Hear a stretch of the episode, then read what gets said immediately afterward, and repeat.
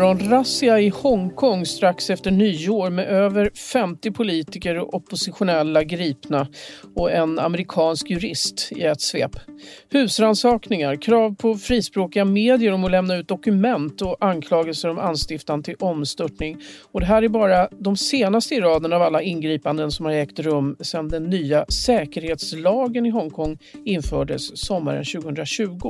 Och polisen säger att det kan bli fler. Så vad är det egentligen som händer i Hongkong? Det ska Studio D N handla om idag. Jag heter Aminata Grut.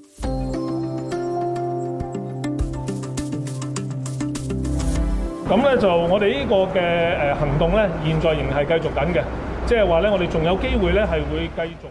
Ja, det här är en representant för Hongkong-polisen som säger till South China Morning Post att vi kan komma att göra fler gripanden.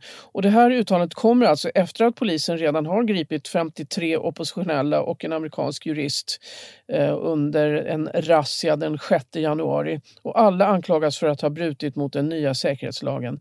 Vi har med oss D N:s Asienkorrespondent Marianne Björklund. Välkommen.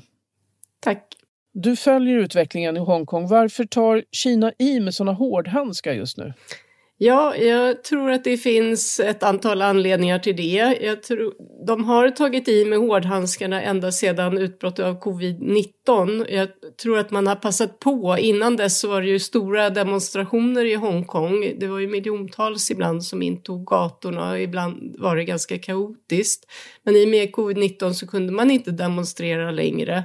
Och under den tiden har man passat på att, att gå till angrepp mot oppositionella. Men sen tror jag också att man gjorde det här just i onsdags har att göra med att man räknade med att världens blickar var riktade mot Georgia, U S A, där det skulle avgöras vilket parti som kommer få majoritet i senaten.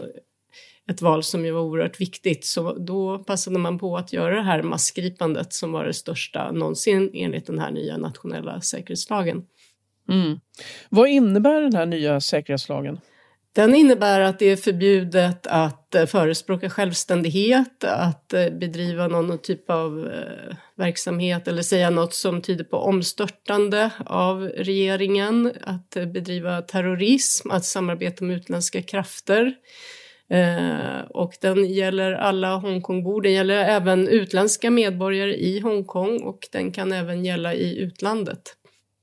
Ja, vi såg ju att det var en amerikansk jurist som hade gripits här under den här morgonräden. Ja, det var första gången som en utländsk medborgare blev gripen och det var en jurist som jobbar med mänskliga rättigheter i Hongkong. Mm. Vad har hänt sedan den här lagen infördes? Det har blivit svårare för oppositionen i Hongkong och för kritiker av Hongkongs politiska ledning och, den, och, och det kommunistiska partiet i, i Peking.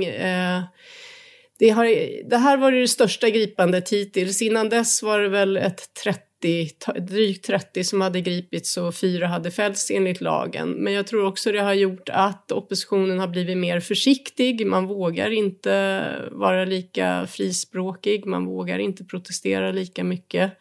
Det har liksom lagt ett lock på oppositionen i, i Hongkong. Tystat kritiker helt enkelt. Mm. Alltså det har ju redan gripits enormt många människor. Enligt den brittiska organisationen Hong Kong Watch så är det så många som tio tusen som kan ha gripits sedan demonstrationerna bröt ut förra sommaren i Hongkong. Och över två tusen har åtalats. Men nu har det alltså blivit eh, ännu svårare för oppositionen. Kan man säga så? Ja, det kan man ju säga. De där tio tusen är ju inte enligt den här nya säkerhetslagen. Den, den här nya säkerhetslagen är ju lite... Den är, har ju fått kritik för att den är väldigt vagt skriven. Så kritiker menar ju att den kan man använda till lite vad som helst. Att den, man kan, inom ramarna för den lagen så kan man så att säga välja och ta dem som man tycker är besvärliga. Och det har ju gjort det väldigt svårt för, för alla som har andra åsikter än, än de som gäller i, i, i, i, ja, hos den Pekingvänliga regeringen i Hongkong. Mm. Även medier som kritiserar Kina har ju utsatts. Eh, Apple Daily och Standard News har eh, utsatts för att bli krävda på dokument. Vad handlar det om? Eh, jag är inte helt säker på vilka dokument det är som man har begärt. Men de var ju, det var ju en del av den här gryningsräden i onsdags att man besökte de här medierna. Och det är ju medier som har stått på demonstranternas sida som har... Eh, Eh, hållit med dem i kritiken mot polisens övervåld och som också har uttryckt oro för att, att den autonomi som Hongkong utlovades vid överlämnandet från Storbritannien nittonhundranittiosju som de skulle få behålla i femtio år, att den är på väg bort nu i förtid. Eh, och i, i den autonomin ingår ju bland annat yttrandefrihet och pressfrihet. Mm. I femtio år framåt skulle de alltså få ha kvar sin autonomi och yttrandefrihet i Hongkong, stod det i avtalet med Storbritannien. Varför det inte har blivit så ska vi prata mer om alldeles strax.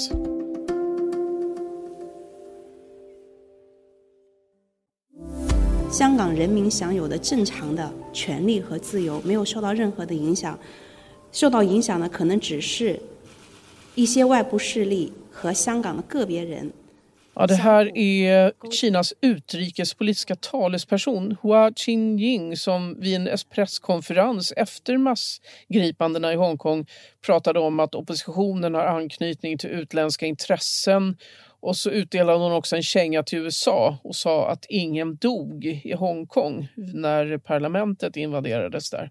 Vad menar hon med det här? D N:s Asienkorrespondent Marianne Björklund som vi har med oss. Ja, jag tror hon liksom lite ville slå sig för bröstet. Eller det finns ju en viss skadeglädje här i Peking och i Kina bland, bland de regerande sedan det här som hände i Kapitolium när, när demonstranter intog ja, Kapitolium. Eh, då gör man en jämförelse med, med när Hongkongs parlament stormades i juli tjugonitton och det är då det hon hänvisar till att ingen dog då. Eh, och de har även hånat då amerikanska politiker som, som de, de anklagar dem för dubbelmoral de, för att det var ju flera amerikanska politiker som då hyllade Hongkongs demonstranter. Jag tror Nancy Pelosi sa att it's a beautiful sight eller något liknande. Och nu så... Ja, så tycker man det är dubbelstandard när man, när man kritiserar det som hänt i U S A. Men man ska ju tänka på att det är helt andra förhållanden, helt andra bevekelsegrunder för demonstranterna i Hongkong och de som nu har eh, stormat Kapitolium. I, I U S A har man ju fria val och där handlar det om att bestrida ett val som väl de flesta anser har gått rättvist till. Medan i Hongkong så...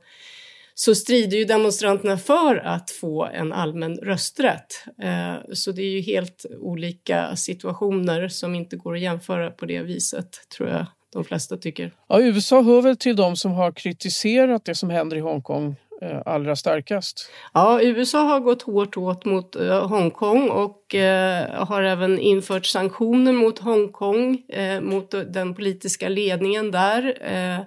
Och även mot eh, kinesiska politiker som var inblandade i Hongkong-politiken. Jag vet, jag, jag har läst eh, intervju med Carrie Lam som är Hongkongs politiska ledare. Hon har inte längre tillgång till ett bankkonto så hon lägger sin, sin lön i kontanter i högar, berättade hon i den intervjun. Eh, eh, och... Eh, Så U S A är väl det land som har mest konkret gått till attack mot, mot Kina för det de gör med Hongkong. Men även andra västliga demokratier har ju kritiserat Hongkongs, eh, Kinas agerande där. Men de har inte gjort så mycket konkret. Mm. Om vi tittar på det som hände nu i veckan då. Bland annat så var det ju en massa husrannsakningar som genomfördes. En av de som blev utsatt för en sån var demokratiaktivisten Joshua Wong som sitter i fängelse just nu. Vad är det myndigheterna letar efter, tror du?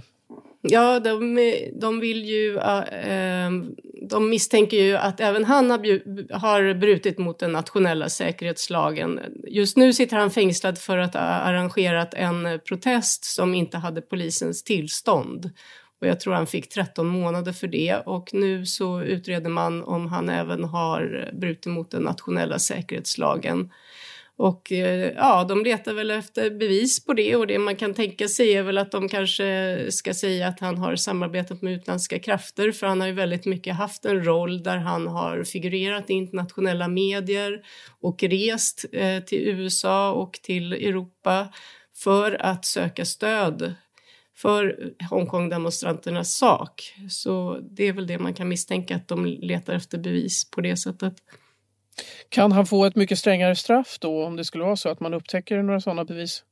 Ja, den här lagen kan ju som mest ge livstidsfängelse, så det kan ju ge ett väldigt mycket strängare straff i värsta fall för honom. Mm. Och när det gäller yttrandefriheten så har ju, som vi nämnde förut, medier som har kritiserat Kina utsatts. Eh, det finns ju en mediaägare här, Jimmy Lai, som är grundare av Apple Daily, som flera gånger har gripits. Eh, varför? Ja, Jimmy Lai har ju varit en, en, en, en röst för, för Hongkongs frihet och autonomi. Och han har ju varit en, en av få med mycket pengar som har, har stått upp för den saken. Han är no- något av en framgångssaga som flydde i en båt till Hongkong när han var ganska ung. Och sen byggde sig en karriär och blev miljardär. Och han har stöttat proteströrelsen hela tiden och har varit en nagel i ögat på regimen i Peking. Och, nu, och han, han har hela tiden då tackat sin lyckliga stjärna att han fick komma till Hongkong och friheten. Och nu sitter han som sagt bakom lås och bom. Men finns det några kvar som kan fortsätta att driva den här rörelsen då för eh, autonomi och eh, yttrandefrihet så som det ser ut idag? Ja, det finns förstås människor kvar som, som strider för den saken, men de har ju fått mycket svårare att verka. Jag menar, det, det var ju som sagt miljontals ute på gatorna under vissa demonstrationer när det pågick som mest. Och de hade ju, ett, även om det var unga som, som figurerade mest och syntes mest, så hade de ett väldigt stort stöd bland befolkningen. Det visade sig ju i distriktsvalen som hölls eh, någon gång i hösten tror jag, tjugonitton, där ju demokratiska partier vann en majoritet. Men det är ju med den här nationella säkerhetslagen och, och med alla andra saker som sker, man bland annat försöker att göra, eller man ska göra om läroplanen så den blir mer patriotisk, och det blir allt svårare för kritiker att verka i Hongkong. Det blir det. Vad kommer att hända framöver då, då tror du? Ja, det känns ju som om de har en väldigt, väldigt stark och stor makt att, eh, som de står inför. Eh, Kina, och Kina har blivit bara starkare och mer självsäkert, så eh, risken är ju att, att Hongkong är på väg att bli just det som många demonstranter sa till mig när jag var där. Det de befarade är att Hongkong kommer bli som en stad bland andra i Kina. Den risken känns ju väldigt reell. Och då mycket tidigare än de femtio år som man hade talat om från början. Mm. Ja, det kän- den utvecklingen verkar ha skyndats på här nu, bara det senaste året. Avslutningsvis bara, vilken roll spelar relationerna på nationell nivå mellan Kina och U S A för det som händer i Hongkong nu med den nya regeringen med Joe Biden i spetsen? Ja, det är ju en sån fråga där de står på helt eh, olika sidor, och eh, även Joe Biden, Joe Biden och Donald Trump har ju samma åsikt i den frågan, kan man säga.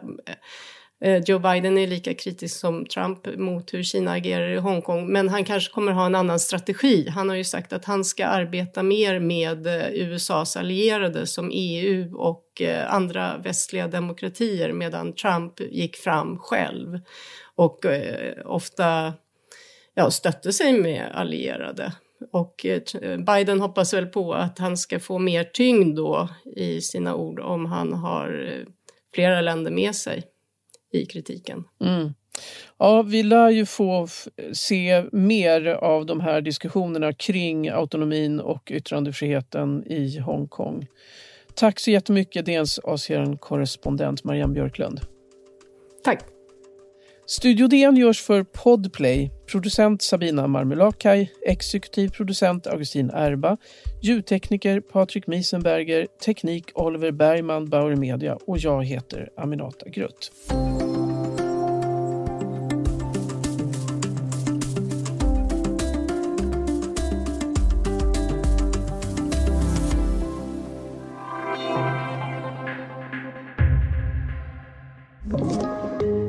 Play.